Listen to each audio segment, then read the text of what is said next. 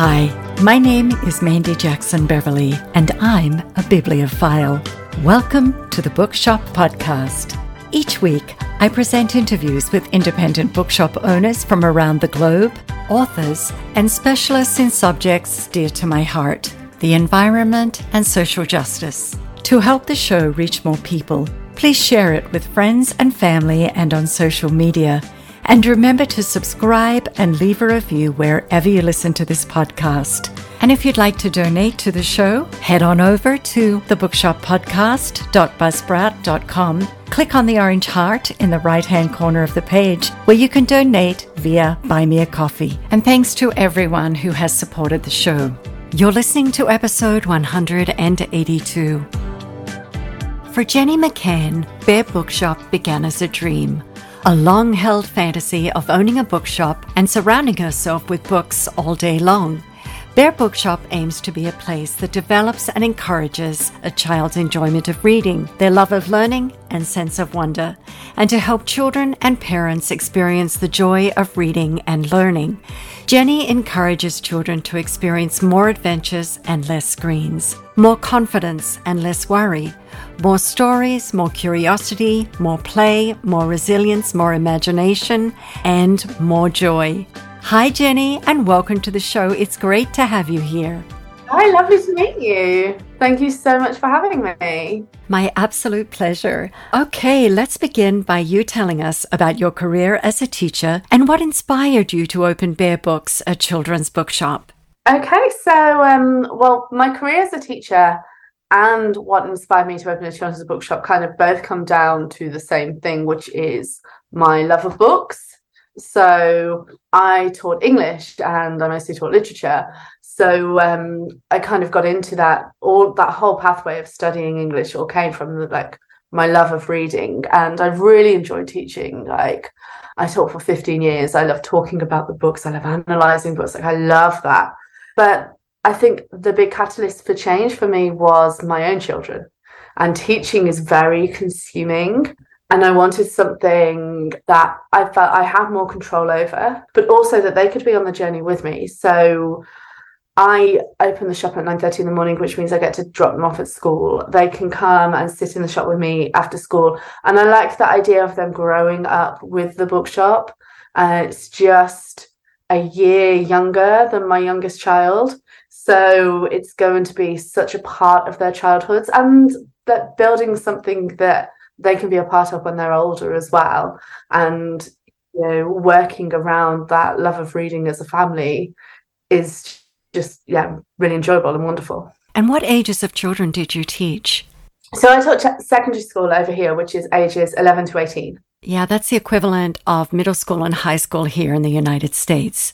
Yes, yeah. They're wonderful age groups to teach. Yeah, it was, I mean, it was great. It was really interesting. And I love what you said about reading as a family. And while we're talking about education, what do you suggest when parents come into Bear Bookshop and say, I don't know what to do. My child hates reading. Well, when I was teaching, obviously, this is an issue that used to come up a lot. Kids would say, I don't like reading. And I, I will deny that anybody hates reading. Um, I think it is absolutely, it's just a question of finding what you want to read.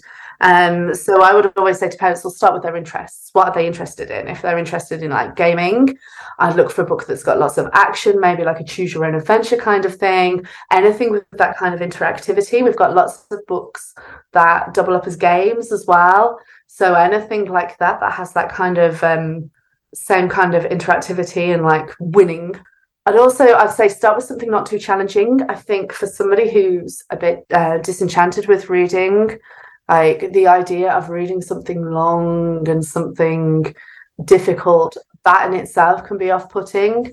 Um, we do really well with that kind of group with graphic novels, for example. Sometimes, if they're like a kind of five to eight, to go back to picture books and something really funny always appeals as well. Like that's always a pop, yeah, that's always a popular choice. Yes, and there are some fabulous humorous children's books out there now. And with this in mind, is there an area in children's publishing, and when I say children, I mean tweens and teens as well, that you feel needs to be expanded on, that there's not enough books available? Oh, that's interesting. So I think over here, I'm sure it's the same over there as well, but there's been a real big push on diversity in publishing and children being able to see themselves reflected in the pages of the book because um yeah, that was that was an issue. And now there's a growing trend towards kind of like expanding the range of different kind of characters. Um, all the different kinds of people that we're seeing in literature and children's literature. And I think that is a really positive step and it's something that's really kind of at the heart of what we want to do as a bookshop because the area that we live in is really quite diverse anyway. That's great to hear. Now, my next two questions are interrelated, but the first is according to ukreads.org, one in five children in the UK struggle to read and write, and literacytrust.org.uk states children's and young people's levels of reading enjoyment continue to decline and are at their lowest since 2013. What do you feel is the main reason for this decline, and how do we work toward fixing this issue? I honestly really think that the technological age that we're living in is such a contributory factor to this. So obviously, I'm old enough to have grown up with none of that. So we were really limited in the options that we had to spend leisure time when we were children compared to children today. There just wasn't the technology, but also I don't think there were there weren't as many like theme parks and places to go and things like that. There was so there weren't so many television channels. There are so many different things now competing for children's attention compared to what there were 20, 30 years ago. My advice would, would say it's about finding that balance because that is the world we live in. We can't deny that. We can't take that away. We can't change that. And that's only going to be more present in our children's lives. So I'd say the number one piece of advice I'd always give to people is to develop it as a habit. Don't wait for your children to kind of say, Oh, I feel like reading a book because that time may never come. So, kind of, if you have the opportunity, schedule it into your family time and take part in it yourself, modeling that behavior and saying, okay, we're going to have 20 minutes as a family now, and we're just going to, we'll put on some relaxing music, we'll get a nice snack and a drink, and we're just going to read our books together. Like that can actually be a really special time. And then the children get to you doing that as well. So you're showing that, like, yeah, this is a this is an appealing way, this is a nice way to spend your leisure time. Yes, I wholeheartedly agree. It's important for children to see adult members of their family reading. Unfortunately, many families must choose between food, rent, and clothing for their families rather than books. And I've spoken with many bookshops who fundraise within their communities to purchase books for schools and give books as holiday gifts to children. You mentioned earlier that you work with the schools within your district. Do you have a similar program where customers can buy books that will be donated to the school district? Yes, we do. So we work with schools and um, we give like prizes and we've given vouchers to schools in the past. We also work with the National Literacy Trust. So we're um, a local National Literacy Trust champion. So if they have books to give out, we can distribute those on behalf of them. We've done similar things with other organisations. So the part of the UK where we are, the Black Country, there's an arts organisation called Black Country Touring. They did a um, kind of theatrical performance in the shop in the summer, and that came with a free book. So we have that to give out to people. And um, we also provide, we do a free story time every day. So half past 10 every morning for any local babies and toddlers you can just come along and have a story. We have a little kind of sensory play and crafts for the children to do. Um, we do a lot of free activities, a lot of kind of free cultural activities. Uh, we've got a string quartet coming to play the music from the Nutcracker on the 17th of December. So we do loads of kind of yeah free activities and events to get people in and um, I publicize the local libraries a lot as well. So with our following on social media, I still I own a bookshop but I still take my children to the library or try to once a week to choose new books. And then I will share, like, this is what we do. Uh, this is us at the library. These are the, the books we've chosen. Um, you know, yeah, and get a dialogue going that way as well, because there's a lot of resources out there to help families with reading. I remember my mother taking me as a little girl to the library to get my first library card. And I remember taking my sons there when they were little guys too. And before I had children, I read at the local library in Manhattan Beach in California. It was just such a magical experience. Totally echo that same experience. I can remember it, the first week of the holidays um, every summer going to the library and just get, getting every book they would let me take out and having like my whole summer reading. And it was like my favorite thing to do in the summer. Yeah. Yeah. And it was an exciting moment, right? Yeah, it's super exciting. Yeah. And finding a new author and then taking out all the books. Yeah. Yes, my sons used to know exactly what date a new book in a series was coming out. And they would drag me down to the library to make sure they were the first ones there to get the books out. They were fun times. Now, I don't know about the libraries in the UK, but the libraries here in the United States are actually having a pretty rough time right now. And one of the reasons being people wanting to ban books. And a large percentage of the books that are being banned are children's books. It's just ludicrous it's the same yeah with funding cuts and yeah and it's such a shame because it's such a valuable resource Yes, and especially for those who can't afford to buy books. Now let's talk about the pandemic, because since it began, bookshops worldwide have found large audiences through virtual programs. What kind of virtual programming have you found works best with children?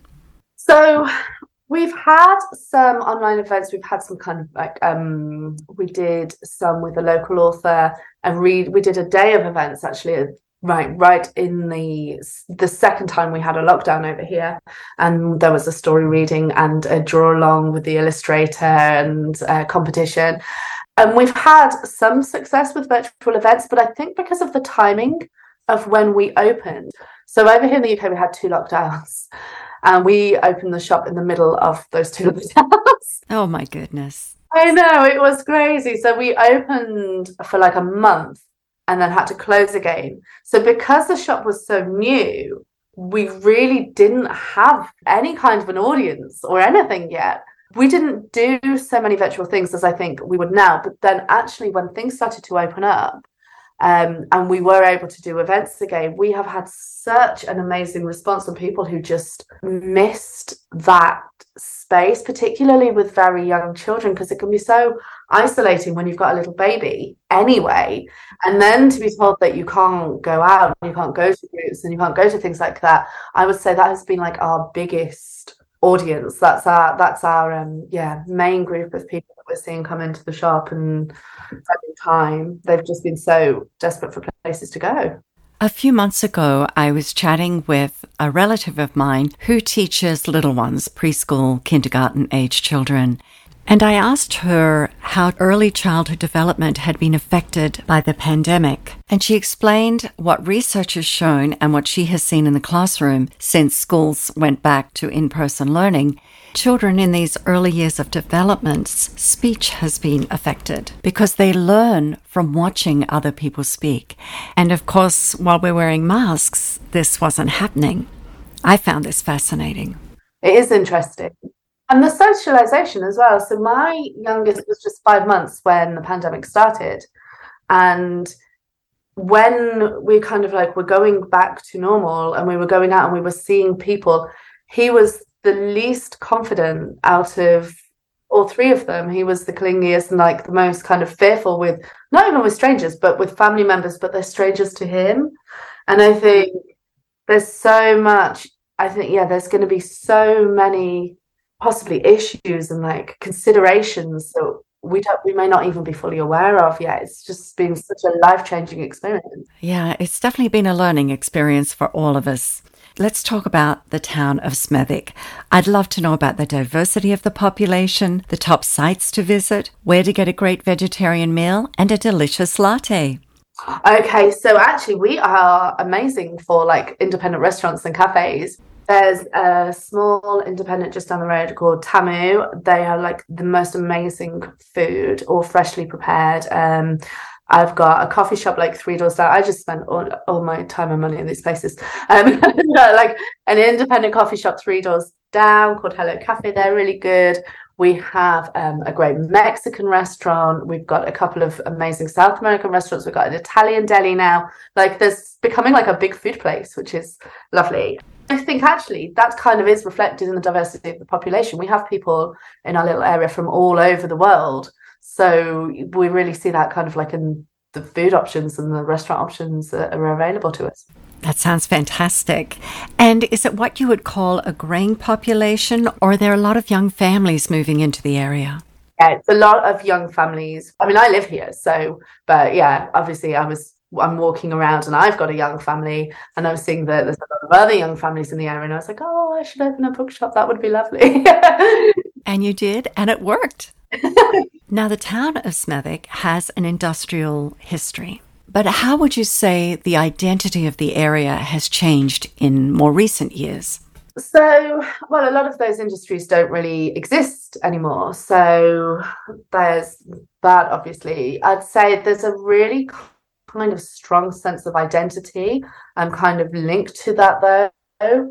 And actually, I was in a discussion with um, the Society of Young Publishers earlier in the week, and we were talking about how, like, a reading culture and like a bookish kind of culture was being developed in the West Midlands as opposed to say London because it's been publishing has been a really London centric industry in the UK and we're saying we were talking about how actually we don't kind of get that same sense of competition. It's a much more supportive environment up here and that sense of local identity and us creating something t- together, I think is a, a real strength of the area.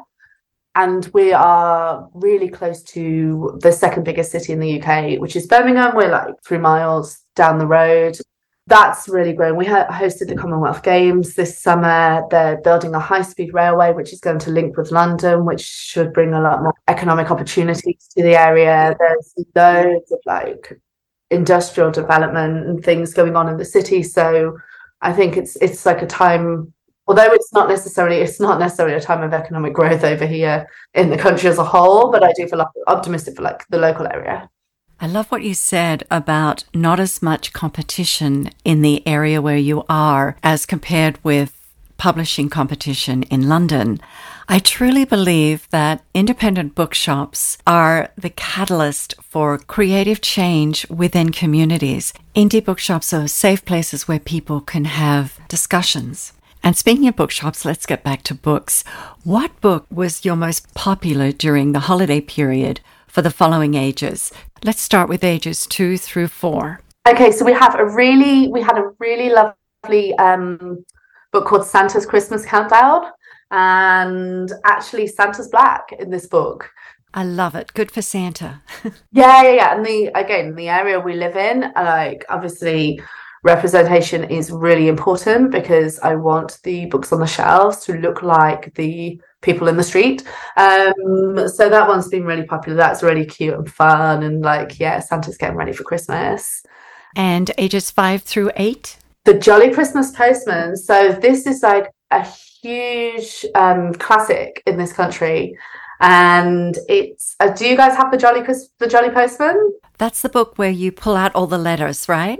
Yes, yeah, yeah, yeah. Yes, we have that one. It's fabulous. That has been my biggest seller. So this is our third Christmas, and every Christmas that has been my biggest seller with this age group.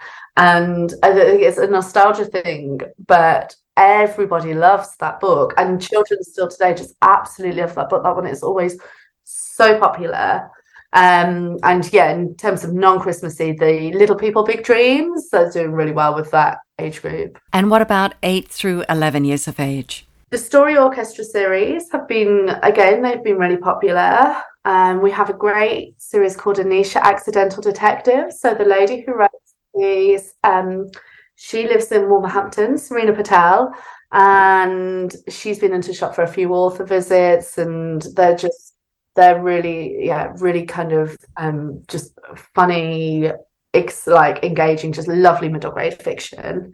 And we have an amazing anatomical um t-rex pop-up book that one has been a huge seller yeah kind of that age group it's like you know the the boys who love dinosaurs when they're toddlers, but they're getting a bit bigger now. It's perfect for them. A bit more scientific. That sounds great. Now, what about 11 through 14? So we have um, a really gorgeous edition of The Girl of Ink and Stars.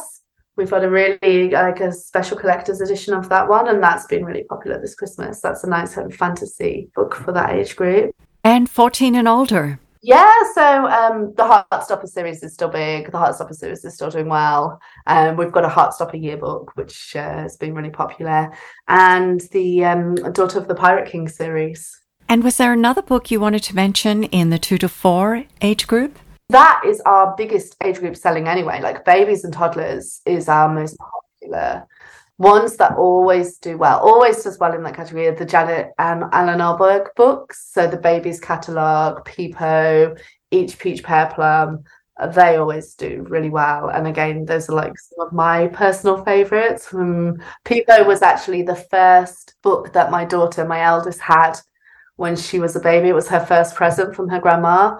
So it was the first like proper baby book I ever read to one of my babies. So it's like a really special place in my heart. And are books like The Toad of Toad Hall still popular? You know, kind of like the classic children's stories? Yeah, there. I mean, yeah, we we still have we they always do well, like the classics, and um, grandparents as well, particularly, will come in and like to buy those. Yeah, and they enjoy reading them to their grandchildren too, which is wonderful. And Jenny, do you have a favorite children's book that you love to hand sell? I mean, this time of year probably the Jolly Christmas Postman, but that is my personal favorite children's Christmas book. Um, outside of Christmas, it's the Illumi series. So there's Illuminature, Illumisaurus, Illuminatomy, and you look through the different lenses, and each lens has a picture, and that is just like like actual magic to the children. So when people come in looking for a gift or say, you know, I want something that's really going to get like my child excited about a book, that, that that's my go-to thing. I'll be like, oh, this is a wow book. We've given it to presents for so many children. and what are you currently reading? Um, Sorrow and Bliss by Meg Mason, which is about a woman, I think she's about 40, and she is divorcing from her husband and moving back in with her family.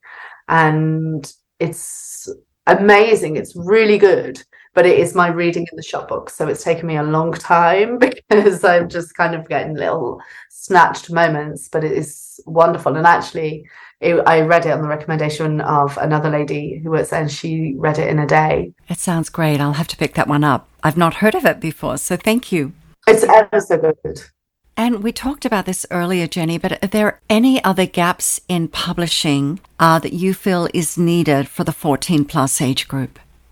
I think that the fantasy is still really huge at that age. And I think it would be interesting to see more historical because we see more historical lower down. So um, there's a lot, I mean, there's a lot of kind of World War II based books in kind of slight younger, but you don't, yeah, you don't see that so much in the older. Um, what I think is really good in the older ones is there's so many books that deal with kind of mental health issues and emotional issues, and I think that's that can be such a good source of support. Yes, I agree. Uh, one last question: Why the name Bear Bookshop? Oh, we the part of Smethwick we're in is Bearwood, so I wanted it to have a strong kind of community feel because I really wanted it to be a shop like that serves the local community. But um, also, it's it's cute for a children's bookshop as well, isn't it? Because it's anthropomorphic. Yes, it is.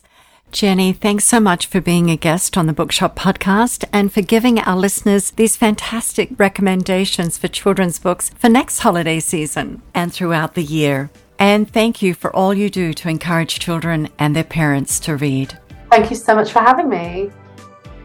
You've been listening to my conversation with Jenny McCann from Bear Bookshop, a children's bookshop located at 588 Bearwood Road, Smethwick, UK. Make sure to follow me on Instagram, Twitter, and Facebook at Mandy Jackson Beverly. And check out my website at mandyjacksonbeverly.com. And if you'd like to contribute to the Coffee Fund, Go to thebookshoppodcast.buzzsprout.com, click on the little orange heart in the right hand corner of the page, and you can donate through Buy Me a Coffee.